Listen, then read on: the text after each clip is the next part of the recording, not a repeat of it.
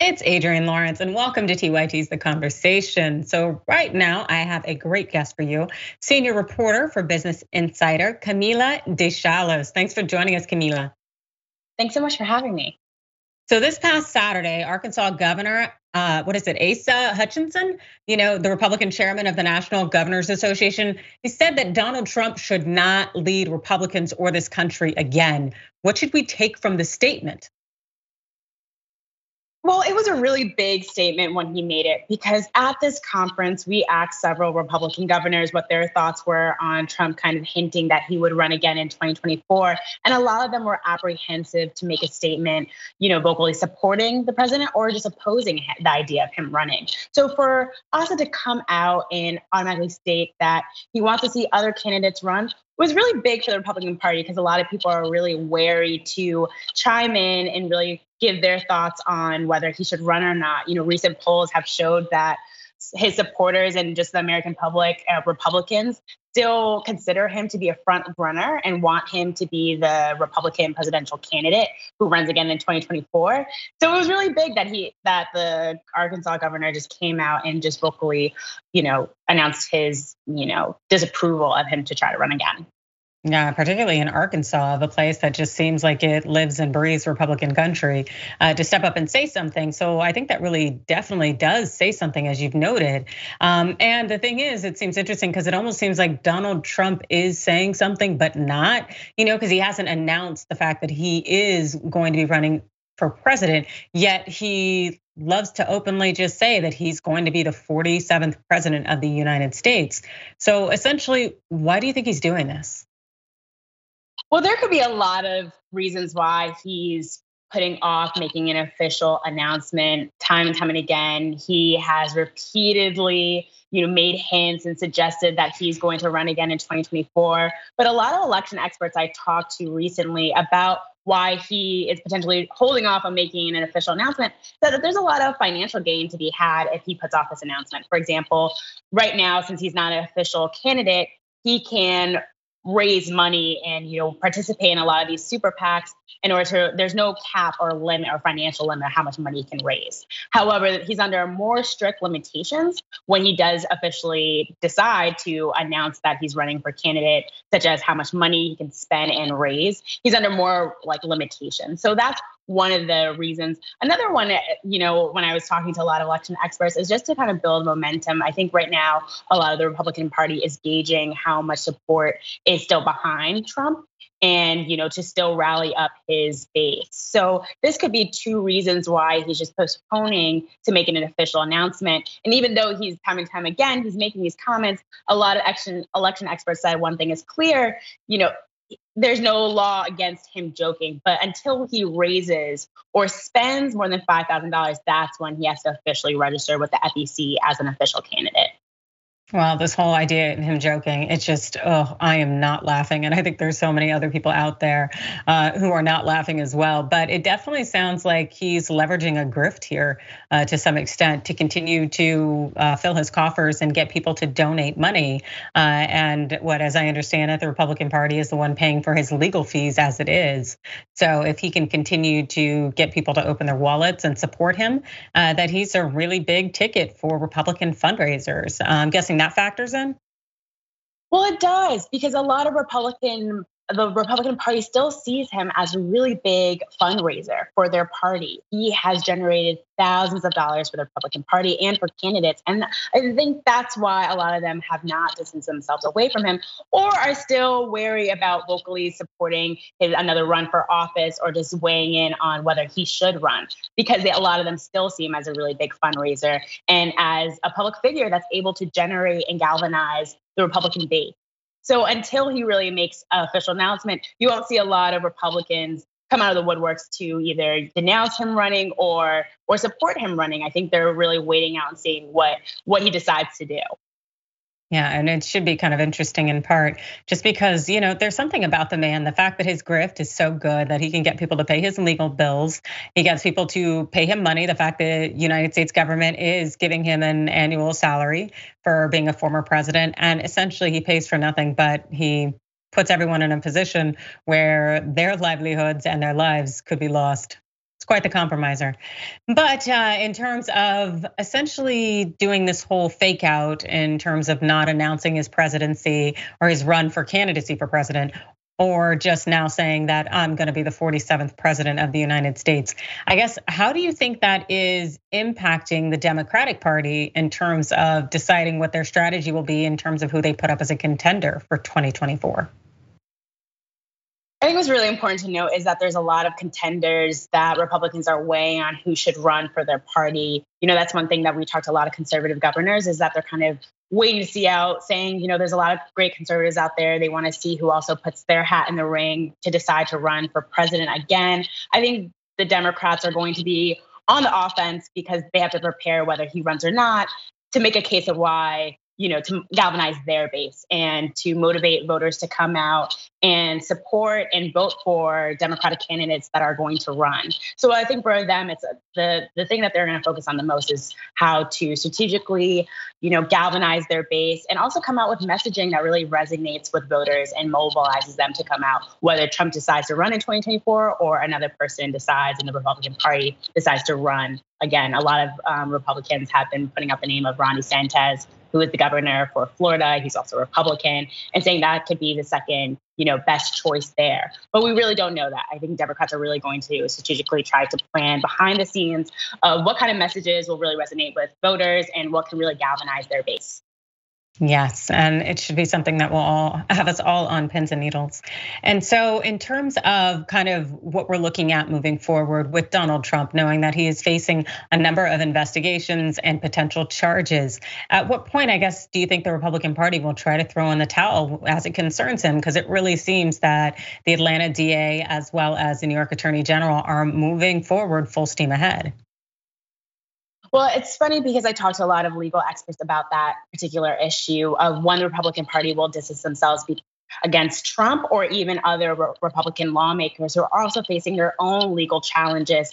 And the thing is, until more momentum is brought against these cases, let's not forget that in Atlanta, still no formal charges have been brought against the former president. And so until that really happens, and, and again, he's been denouncing this investigation from the, the very start, calling it a witch hunt until more charges are being brought and more evidence comes to light about what has really transpired between that call that they are investigating that happened on January 2nd, 2021, until more evidence comes out and until formal charges are charges are really brought, I think that's when you really see Republicans try to weigh in on this. But for now, a lot of them are just saying they're keeping a low profile, just waiting for you know the tide to really settle and for him to really decide whether to run or not. But you know, this is another reason why some legal experts are anticipating that Trump is going to keep holding off until he makes an official announcement because he is under investigation, um, not just in Atlanta, but also in New York. And there is multiple pending lawsuits against him as we speak. So that is most likely going to factor in his decision of whether when he announces the decision and if he decides to run at all in 2024.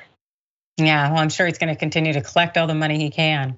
Uh, and you know, and speaking of money, in terms of continuing to get people to contribute uh, to your campaign and your coffers and whatnot, while you are under investigation, it's interesting the essentially the difference in we're seeing Donald Trump continuing to make money and to be pretty much a leading fundraiser for the Republican Party, and then we see individuals like Matt Gaetz, who, as we just recently learned, uh, he ended up in the red in terms of his uh, friend of Matt Gaetz uh, committee campaign. And it just really shows you, it seems that people are not necessarily backing each Republican member when they are in trouble, or is it a matter of what they're in trouble for?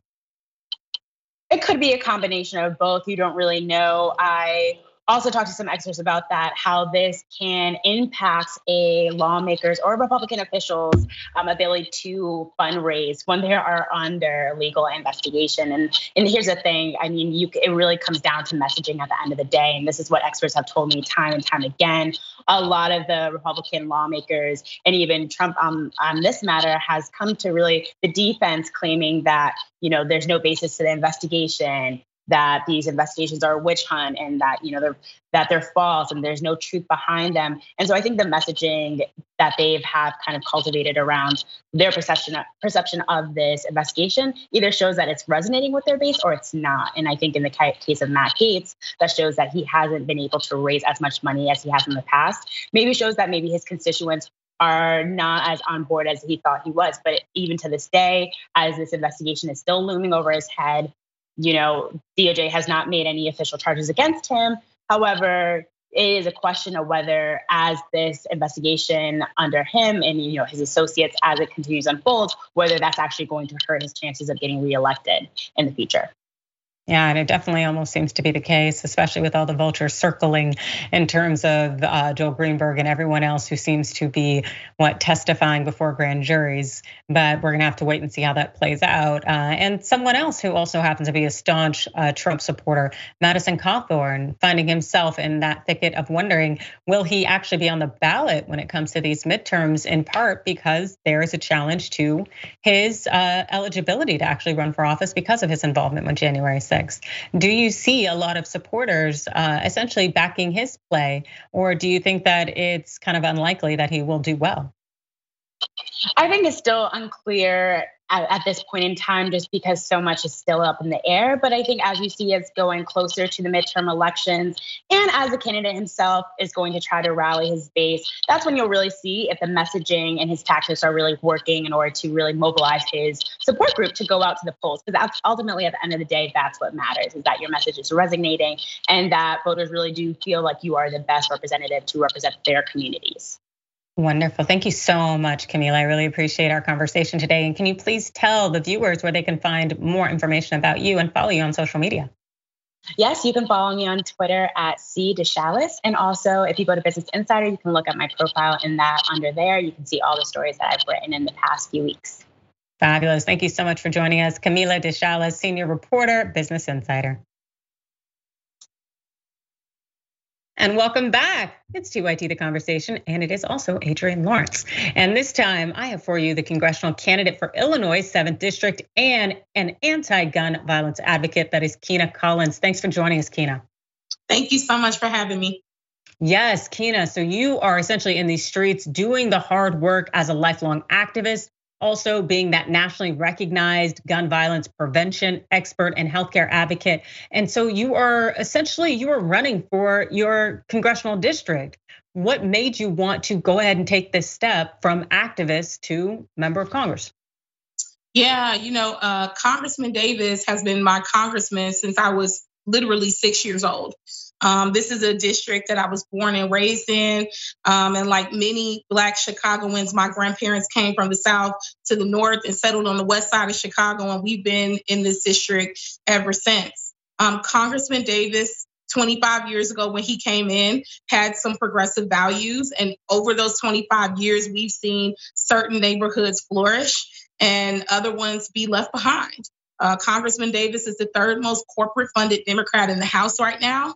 And while everyone has made a conversation out of making Chicago a political punching bag um, around gun violence, they're not talking to the everyday working class people who live in these communities. So I'm running um, to represent them and to change this narrative, but also say that it's time to elect um, a representative who's unbought and unbossed. Yeah, I think that, that that says a lot. The fact that there are too many people out there who are supposed to be lawmakers and leaders, but are essentially filling their coffers with funding from various sources. And so, when it comes to the work that you want to do, can you share with our viewers kind of what your focal points are?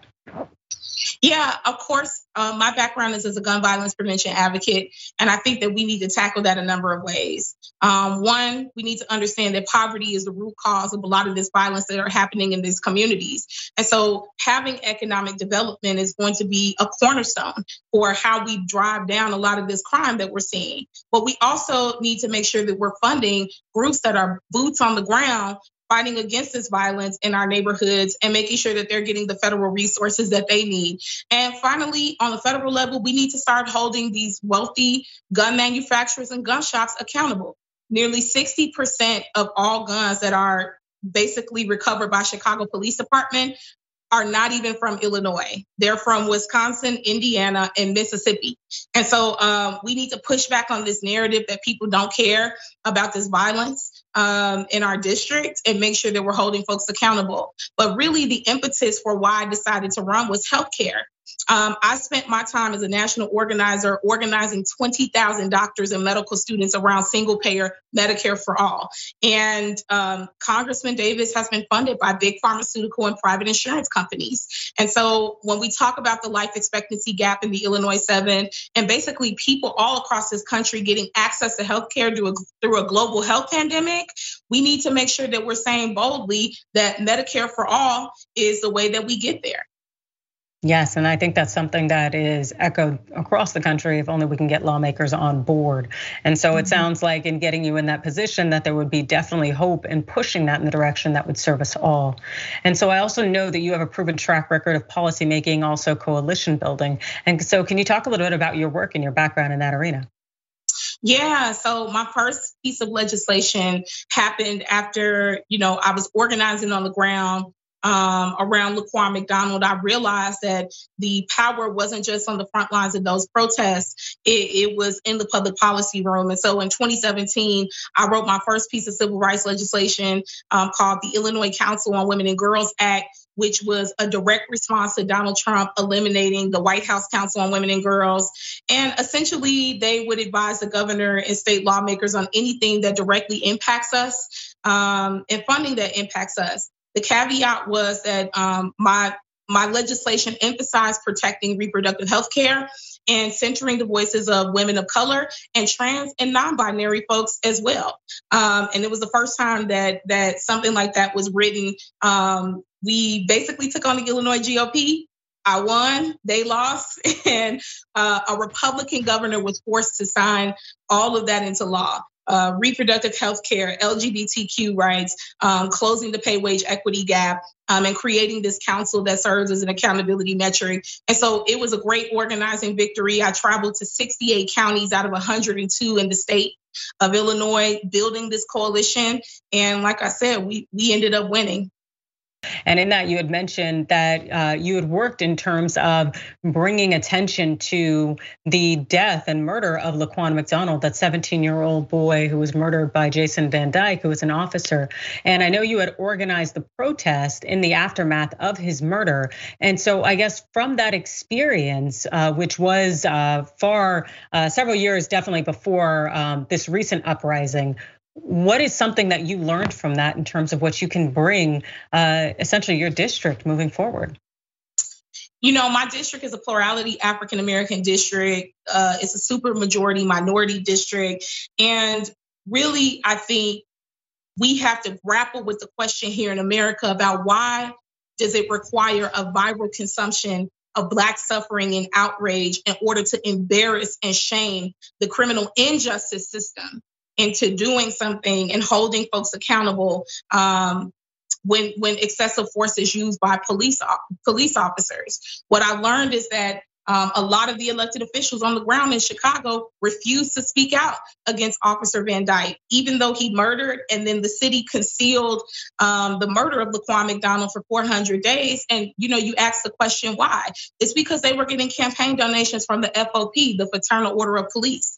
And so, you know, what I'm bringing as a as a, the rep, next representative for the Illinois Seven is to say, not only are we not going to be influenced by dark money, um, in my campaign, but we're centering all of our policies on social, racial, and economic equity and justice. And so that means for all of us. Um, when you center the voices of working class people, you lift up the entire district. Um, and so I learned to be very bold on those front lines. I learned that our lives do matter. Um, and then I and I also learned a lot of our politicians could get a lot of this done, but they don't have the political courage or will to do it. So and it seems that you've definitely had the courage to speak out, and that Officer Van Dyke is set to be released tomorrow after serving just about over three years on a near what seven year sentence for second degree murder and what 16 counts of aggravated battery. Uh, have there been any developments in terms of maybe calling out what more can be done? You know, we've called on our US Senators, uh, Tammy Duckworth and Dick Durbin, to continue to push for federal charges and civil rights violations to be filed against um, Jason Van Dyke. Um, but most importantly, we need to codify this on the national level. Why is it that the George Floyd Justice and Policing Act hasn't been passed? The Breathe Act, the, the Mental Health uh, Justice Act hasn't been passed. There are several ways that we could be codifying and protecting the people in this country. And Democrats were elected on a mandate to do that after the murder of George Floyd. And we've seen our party leadership just drag their feet on this issue. It is unacceptable. And, you know, all I have to say about that is that the primaries are coming and people are coming for these seats. And so, um, you know, I think this is a learning moment for us that there are organizing victories that we can celebrate, but that we can't just let up because we have, you know, a, a House, a Senate, and a presidency that is Democrat run. Absolutely. The need to continue to do more and to continue to push back seems ever present and especially the conversations we are having and getting some movement and some change. And so, if you were to be elected, what do you think would be the first thing you'd do? Well, the first thing that we have to tackle, because Illinois 7 actually has the largest life expectancy gap in the nation. Um, if you live in the downtown portion of the city of Chicago, you live to the age of 90. If you drive a 30 minute car ride to the, the south side in the Englewood community, your life expectancy drops to 30. I mean, I'm sorry, 60. So it's a 30 minute uh, life expectancy gap. Immediately, you know, we need to put together a task force on the ground in the Illinois 7 to make the case to fight for these federal dollars um, and resources for the people in the district. But um, legis- legislatively, when I get to Congress, I want to repeal the ability um, for gun manufacturers to not be sued.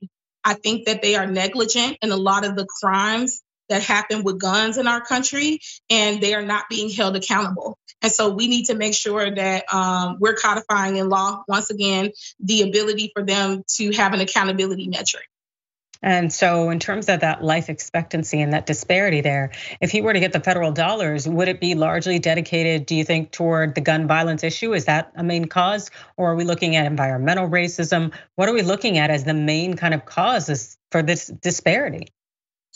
You know, it's all of the above, right? It's the fact that there are children in my district who have never seen a functioning grocery store. You know what I'm saying? So we have to get grocery stores in the Illinois 7, but it's all of the above. It's eradicating environmental racism. It's making sure that we push for primary care in our district and people have full access to that.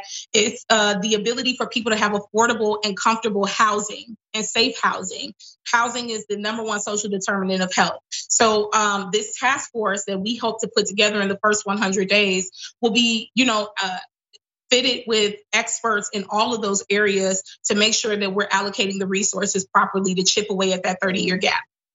Yeah, absolutely, because that definitely sounds like it is making a monumental difference in terms of serving constituents and also ensuring that they remain alive, essentially to enjoy this life. And that's a very powerful thing that you are working to do. And I really, really appreciate all of your work. And so, if people want to support your campaign, if they want to know more about you, to follow you on your journey, where can they find more information about you and your congressional run?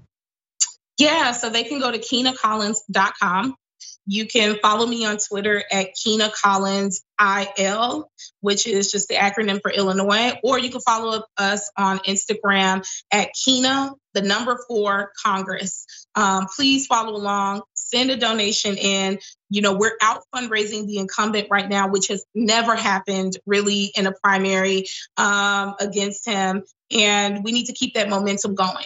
Um, so please send in donations, sign up to Phone Bank, do all the things to help us get across the finish line. Excellent. Thank you so much, Kina, for joining us. That's Kina Collins, congressional candidate for Illinois 7th District and an anti gun violence advocate. Thanks so much for joining us. Thank you.